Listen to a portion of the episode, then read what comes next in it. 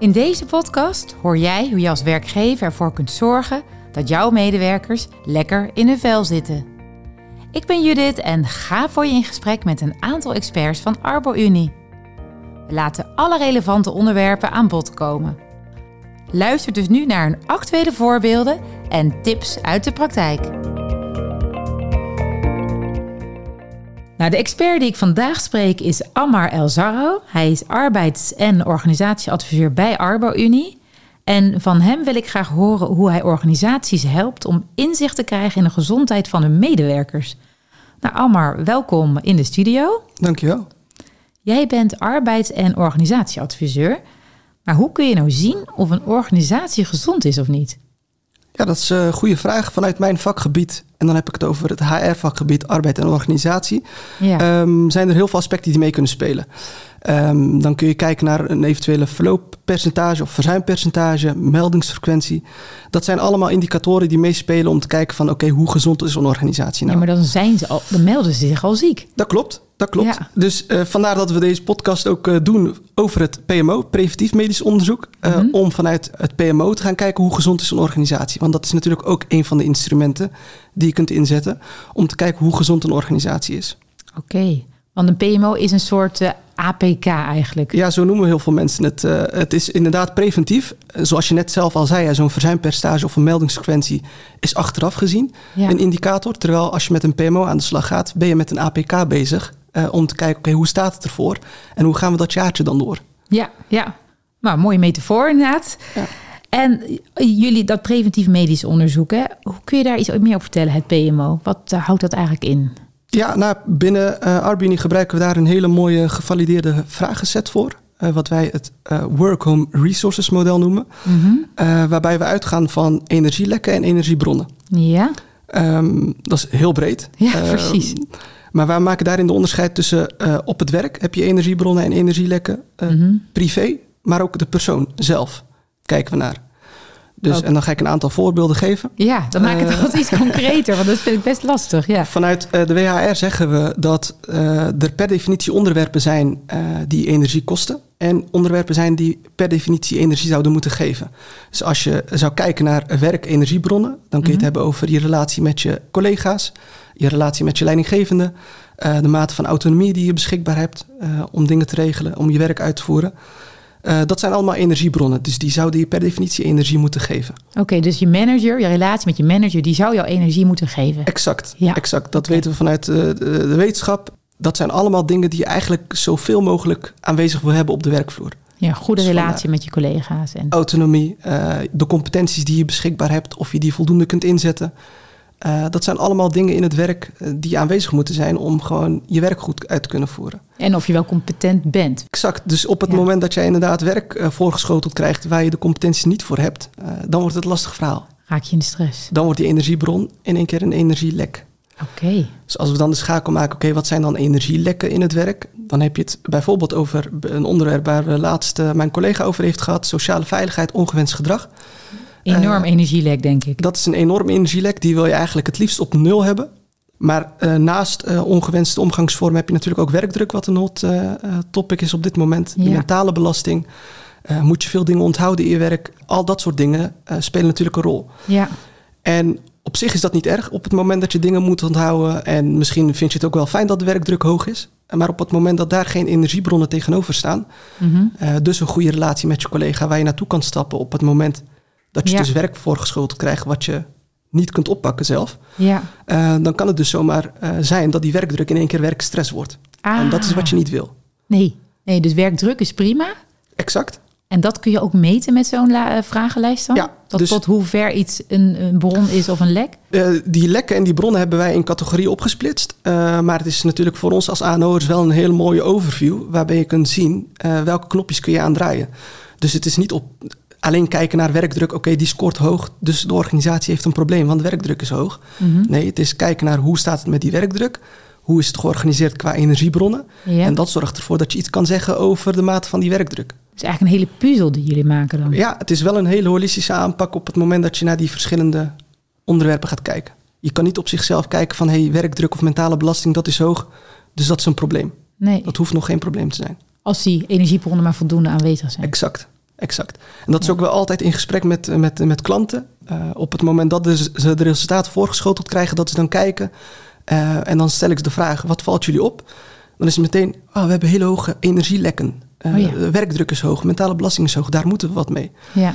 En dan breng ik ze altijd weer terug van... jongens, als het goed is, hebben jullie daar van alles al voor ingezet. Die mentale belasting en die werkdruk, daar doen jullie waarschijnlijk al van alles aan. Als ze al eerder iets hebben gedaan natuurlijk. De signalen over werkdruk, ik bedoel, die, die krijg je echt wel binnen. Van op het moment dat die werkdruk echt qua handjes te weinig is... of qua stapel werk te hoog is. Dat zie je ook gewoon fysiek, dat zie toch? Je, Ja. Dat zie je. Eh, de vacatures die openstaan, dat zijn allemaal dingen waarmee je bezig bent als organisatie.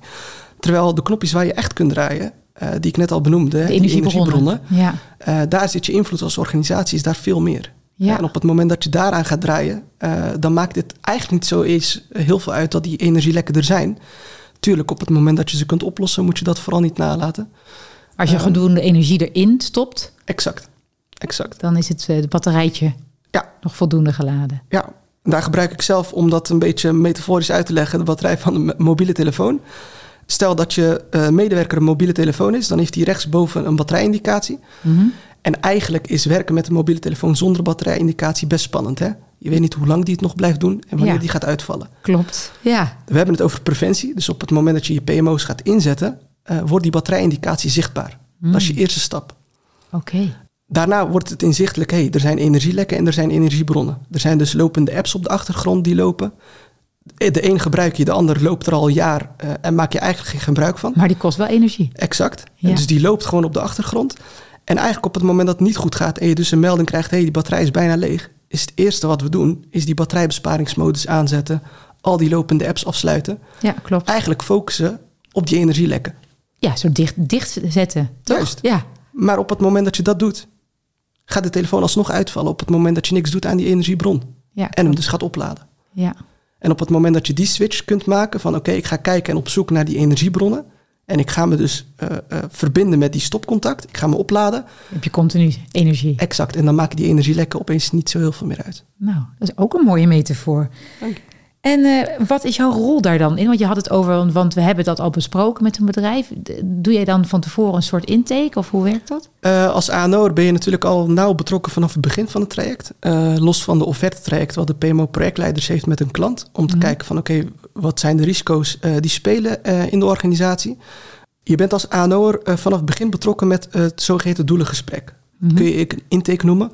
Wij noemen het doelengesprek. Eigenlijk wat een bedrijf wil bereiken met deze PMO eigenlijk. Exact, dus een van de vragen is ook... Goh, het PMO, jullie willen dat gaan inzetten? Waarom? Alleen Waarom? al- Ja, want Ja, nou, daar kunnen heel, hele verschillende antwoorden op komen. Want, ik denk ehm, omdat je bedrijf gezond, omdat je wil weten hoe gezond je bedrijf is, toch? D- Dat zou een van de antwoorden kunnen zijn, maar het kan ook zijn, ja, eh, we hebben dat twee jaar geleden gedaan en eh, we moeten hem nu weer doen. Oh, is dat iets wat je twee jaar, elke twee jaar moet doen? De meeste organisaties zetten het wel frequent in. Het is niet wettelijk vastgesteld qua PMO eh, dat je dat één keer in het jaar of één keer om, of om het jaar moet doen of één keer in de drie jaar. Pago wel, toch? Eh, Pago wel, dat is wel zo wettelijk afgesproken. Dus je gaat in dat doelengesprek van wat wil je bereiken, wat wil je meten. Kun je dan ook die vragen nog een beetje sturen? Dat je zegt, nou die vragen wil ik wel uitgevraagd hebben en die niet? Of Eh, nee, die maatwerk is vooral eh, belangrijk en daarom voer ik, voer ik ook dat doelengesprek om meer aan te sluiten op de leefwereld van de klant. Dus te kijken van oké, wat voor ontwikkelingen lopen er nou? Maar qua vragenset is die wel van tevoren vastgesteld. Die WHR-vragenlijst die wordt per definitie uitgevraagd. oké, Omdat het ook een set van vragen is waarvan, waarvan we weten, wetenschappelijk is aangetoond, dat dat hele belangrijke onderwerpen zijn om mee aan de slag te het gaan. is een wetenschappelijke vragenlijst. Zeker. Is, Ah, eh, ja. Oké, Dus in dat, eh, terugkomend op dat doelengesprek, wat wil je daarin weten als ANO'er? Eh, eh, je leert de klant natuurlijk kennen. De klant werkt in een bepaalde branche, heeft met bepaalde werkzaamheden te maken. Je probeert een beetje in die leefwereld te komen van die klant. Ja. Ik zeg ook altijd, het is een beetje vergelijkbaar met een, een, een- naar een diëtist gaan. Op het moment dat jij binnen zou lopen bij een diëtist... en die zou achter zijn computertje zeggen van... eh, ga maar op die weegschaal staan. Ik zie dat je 5 kilo overgewicht hebt, dus je moet gaan afvallen. Hier is het eh, voedingsplan wat je mag gaan aanhouden ja. kan je van tevoren al raden hoe goed dat gaat. Maar het gaat er dus vooral om op het moment dat je bij een goede diëtist komt. eh, die gaat jou vragen van wat heb je hier al voor geprobeerd? Wat heeft wel of niet gewerkt? Ja, Maar überhaupt, dat gewicht wat je nu op de weegschaal ziet staan, wil je daar iets mee? En als je daar iets mee wil, hoeveel kilo wil je dan afvallen? ja, misschien wil je alleen je spiermassa opbouwen. Exact. En wat is de termijn waarin je dat wil doen? Dat Ja. zijn allemaal dingen die, waardoor je dus maatwerk kan maken van zo'n PMO. Ja, Dus niet de vragenlijst voor het maatwerk, maar meer het, het advies eromheen. Exact. Dus Dat die is- diëtist die weet wat hij moet meten qua gezondheid om dat goed in kaart te brengen. Maar de gesprekken met jou, eh, als degene die daar iets mee wil gaan doen, dat maakt het maatwerk. Oké. En, eh, dus, en eh, dat, is, dat is het begin. En jij doet ook op het einde. Ja, Je dus dan je begint met het doelengesprek, waarin je die dingen dus in kaart brengt. Ehm, daarna worden de online vragenlijsten uitgezet, worden de pago's ook, de testen worden ook uitgevoerd, de health checks. Daarna krijg ik alle sets met data krijg ik opgestuurd. Dat is gewoon een bulk aan informatie met al die antwoorden die zijn gegeven. anoniem, toch? Zeker anoniem. Ja. Ik, eh, ik heb ook geen mogelijkheid om tot op persoonsniveau te kunnen kijken. Dat is heel goed afgeschermd. En naar die dataset ga ik dan kijken. Ehm, daar maken we een mooie weergave van die energiebronnen en de energielekken. Mhm. En vanuit daar ga ik dan kijken vanuit eh, eh, mijn expertise. Oké, wat is nou wat opvalt? Eh, wat zijn nou de energiebronnen waar de organisatie aan zou kunnen sleutelen? Ook vanuit het doelengesprek. Ja, dus precies. waar zijn ze nou mee bezig? Wat is nou een onderwerp wat eh, op dit moment speelt binnen die organisatie? En dan probeer je daarop aan te sluiten. En geef je dan ook echt hele concrete voorbeelden wat ze kunnen doen? Ja, afhankelijk van het onderwerp. Als je het hebt over een onderwerp als ongewenst gedrag, heb ik in het doelengesprek natuurlijk al wel gevraagd van oké, hoe hebben jullie dat geregeld? Is er een vertrouwenspersoon aangesteld? Hoe is het qua beleid geregeld? Ja. Eh, dat zijn allemaal dingen die je in zo'n rapportage terug kunt geven. Van hé, hey, jullie hebben een, een vertrouwenspersoon aangesteld. In het doelengesprek hebben jullie wellicht aangegeven. Er zijn geen meldingen afgelopen jaar gegeven. Maar in onze PMO-vragenlijst zien we toch wel een aantal meldingen. Ja, een heel ander beeld komt dan naar voren. Precies. Ja. En dan ga je kijken, oké, heel concreet. Wat doet die vertrouwenspersoon eraan om zichtbaar te zijn op de werkvloer? Ja. Eh, weten die mensen die vertrouwenspersoon te vinden? Hoe komt het dat die eigenlijk niet te vinden is? Want in het PMO geven ze dat wel aan. Je geeft ook een mooie spiegel eigenlijk. Hè? Ja, eigenlijk is het ook een, een hele mooie spiegel. Net, dat is die APK wat we net in het begin benoemden. Je Ja. gaat er naartoe en dan krijg je als spiegel... ja, dit moet nog geregeld worden en dat moet nog geregeld worden. Heel goed. Ja. En jij noemde eigenlijk tussendoor ook even PAGO. Ja, Maar eh, we hebben het over PMO. Maar wat is dan eigenlijk PMO bij jullie anders dan een, een PAGO? Ehm, dat is een goede vraag om dat in ieder geval uit de wereld te helpen. Eh, Een PAGO eh, staat voor periodiek arbeidsgezondheidskundig onderzoek. En een PMO is een preventief medisch onderzoek. Ja? En eigenlijk kun je al een beetje in de termen... Nou, ik zie al bedenken. Nou, nou niet helemaal. Ja, ja. Ehm, bij een een PAGO kun je eigenlijk ook niet loszien van een risico-inventarisatie. En dan ga ik weer een afkorting erbij halen. Maar dat is wel goed om uit te leggen om het verschil tussen PAGO en PMO te begrijpen. Ja? Op het moment dat je binnen een organisatie een risico-inventarisatie uitdoet, uitvoert, dan ga je kijken, oké, wat zijn de risico's op de werkvloer? Mhm. Bijvoorbeeld een apparaat die heel veel geluid creëert. Ja, dat, is een risico. Logisch, ja. Dan probeer je die bij de bron aan te pakken door bijvoorbeeld te zeggen, oké, we gaan een ander apparaat kopen wat minder herrie maakt. ja. Of koptelefoons op. D- dat is niet per se het eerste waar je naar kijkt, want dat is uiteindelijk niet de bron. Hè. De bron is het apparaat Oh. zelf. Dus je gaat eerst bij de bron kijken, wat kunnen we daaraan oplossingen bedenken? Eh, en uiteindelijk kun je misschien komen op inderdaad dat apparaat. Er is geen ander apparaat die hetzelfde werk kan uitvoeren. We moeten het met dit apparaat doen. Dus dan gaan we met gehoorbescherming werken. Ja. Dat is dan wat je vanuit de risico-inventarisatie doet. Op het moment dat je dat in kaart hebt, weet je dat, dat er nog steeds gewoon geluid wordt geproduceerd. En mensen nog steeds in een eh, omgeving werken met veel geluid. Of ze die PBM's dragen, de persoonlijke beschermingsmiddelen dragen of niet. Dat kun je natuurlijk niet dagdagelijks checken. Nee, En je kunt natuurlijk ook niet de restrisico's in kaart brengen. En daarvoor heb je dus het PAGO wat je dan inzet. dat is echt voor risico's. Exact. Dus vanuit de risico's ga je kijken wat zijn nou de restrisico's die dan nog overblijven naar aanleiding van de interventies die we hebben gepleegd. Oké, en dat is dat voor alle bedrijven? Ja. Want niet alle bedrijven, sommige bedrijven werken alleen maar achter een laptopje. Ook dan heb je met risico's, een, toch? een, een, PAGO te maken beeldschermwerk. Dat is ook een van de PAGO's. eh. Aha, we duidelijk. zitten veelvuldig achter een scherm. En dat is ook een van de verplichte eigenlijk onderzoeken die je moet gaan onderzoeken als organisatie. Goeie. Nou, dat had ik niet zo eh, bedacht. En, en jullie hebben een PMO. Ja, en dat is dus het preventieve stuk. Dus het APK-stuk. Ehm, en een PMO, dat zetten wij dus heel breed in binnen Arbini. eh, met eh, onder andere onze WHR-vragenlijst waar we het over hebben gehad. Die Work Home Resource. Work Home Resources model, wat daaraan ten grondslag ligt. Maar daarnaast heb je ook health checks die je kunt uitvoeren. Waarbij je bloeddruk, cholesterol, al dat stuk, stukje vitaliteit in kaart kunt brengen. Hoe Dat vind ik ook echt APK. Ja, dat, Toch? dat is eigenlijk APK van het lichaam. Het fysieke APK. Het echt fysieke. Ja, precies. ja.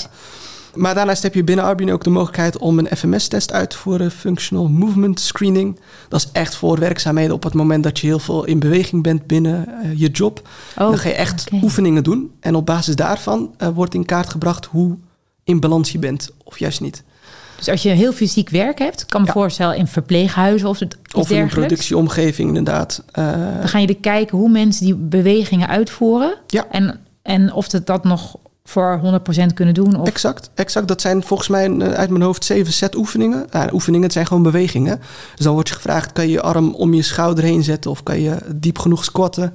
Eh, dus echt door je knieën gaan. dus de frozen shoulders haal je daar dan wel uit. Ja, dat goed. zijn allemaal eh, eh, eh, dingen die je kunt inzetten... om dat fysieke nog meer in kaart te brengen. Ja, oké. Dus dat, dat zit er ook in, in de PMO. Of is dat weer een dat zit in het extra- PMO, maar dat is inderdaad een extra wat je kunt toevoegen... afhankelijk dus van de branche waar je in zit als organisatie. Ja. Een andere extra mogelijkheid wat je kunt toevoegen is het gesprek met de vitaliteitscoach. Op het moment, het, het PMO is misschien wel goed om te benoemen, is eigenlijk een onderzoek wat op de persoon is gericht. Dus eigenlijk voor de individu als medewerker zelf. Ah, oké. En we ook hebben het nu over heel de tijd over de organisatie. ANO'er. eh maar dat is degene die uiteindelijk aan de slag gaat met de organisatieresultaten. Ja, Eh, maar eigenlijk is eh, het, zowel het PAGO als het PMO is een onderzoek wat je ter beschikking stelt aan de medewerker. Dus dat die de APK gaat doen. ja, dus de auto zelf. Exact. Ja, ja.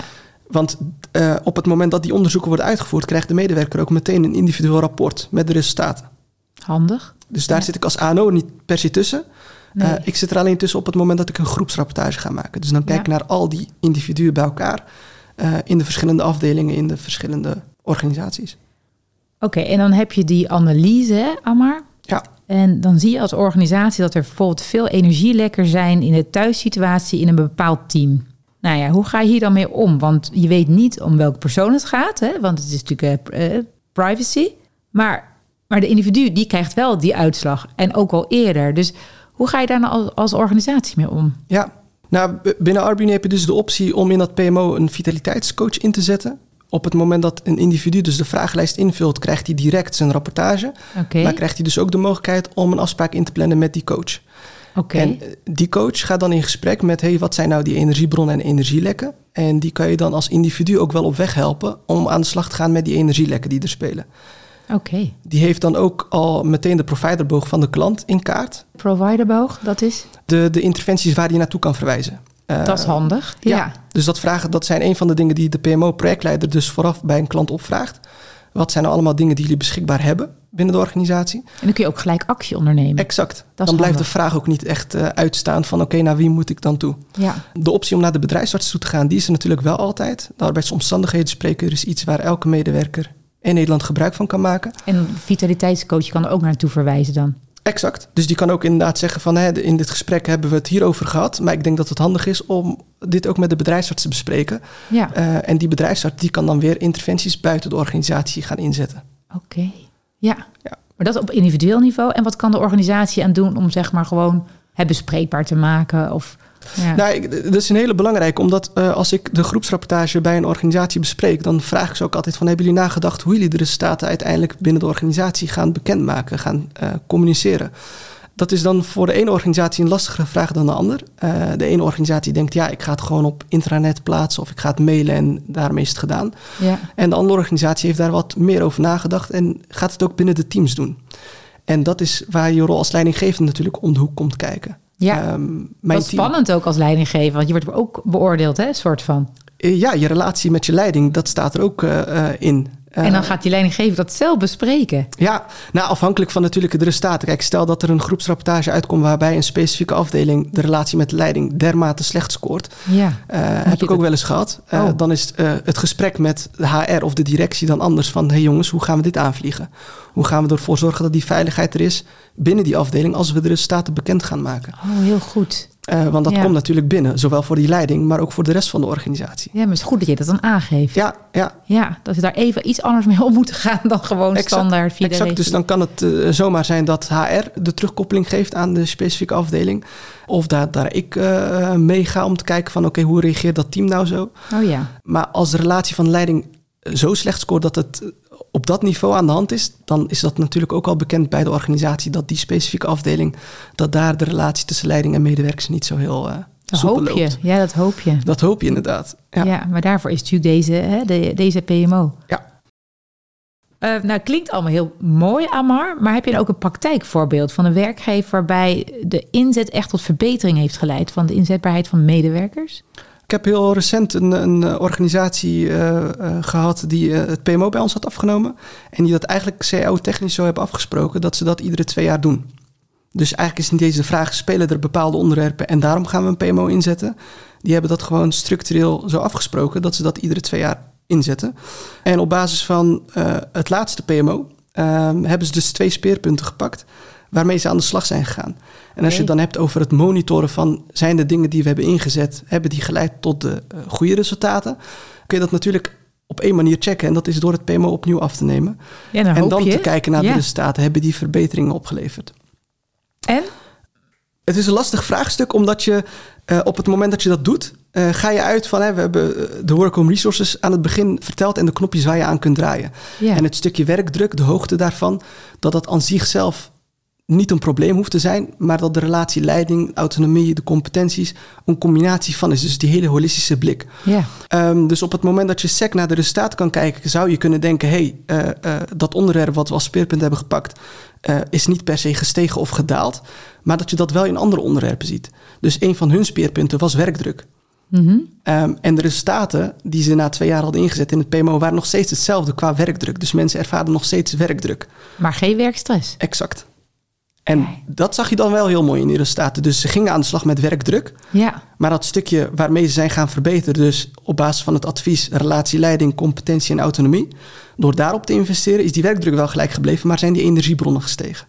Geweldig. En, en dat is natuurlijk dat wat echt, je wil. Ja, dat het echt heeft geholpen. Ja, ja, maar als je alleen naar de resultaten zou kijken, ja, dan kan het zomaar zijn dat je denkt, ja, we hebben het eigenlijk voor niks gedaan, al die interventies, want werkdruk is, scoort nog steeds hoog. Ja, maar daarom is dat gesprek natuurlijk zo belangrijk. Exact. exact. En de interpretatie ervan. Ja.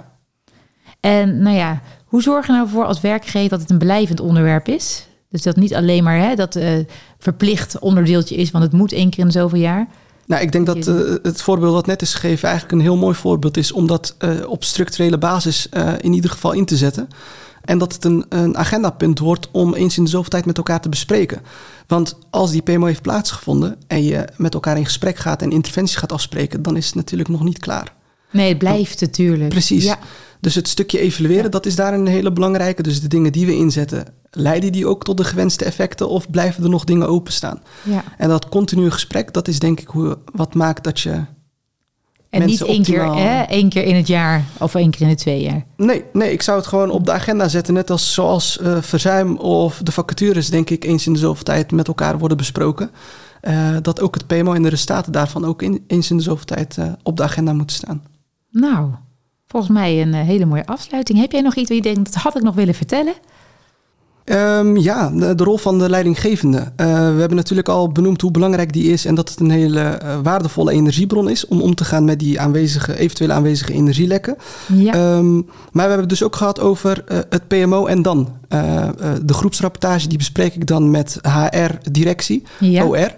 Um, en dan is het idealiter uh, dat je wil dat de leidinggevende met zijn team of afdeling vervolgens aan de slag gaat met die resultaten. Yes. Want ik zie heel vaak in de praktijk dat op het moment dat het niet inzichtelijk is voor de leidinggevende wat de mogelijkheden zijn uh, die ze kunnen aanbieden qua hulp, Mhm. dat ze twee dingen kunnen doen. Ze kunnen dat gesprek of ontwijken, dus eigenlijk helemaal niet bespreken, of op het moment dat ze het gaan bespreken zelf in de hulpverlenersrol schieten. Nou, dat moet je ook niet willen, denk ik, als organisatie. Uh, want dan uh, uh, op het moment dat de leidinggevende in die rol gaat zitten...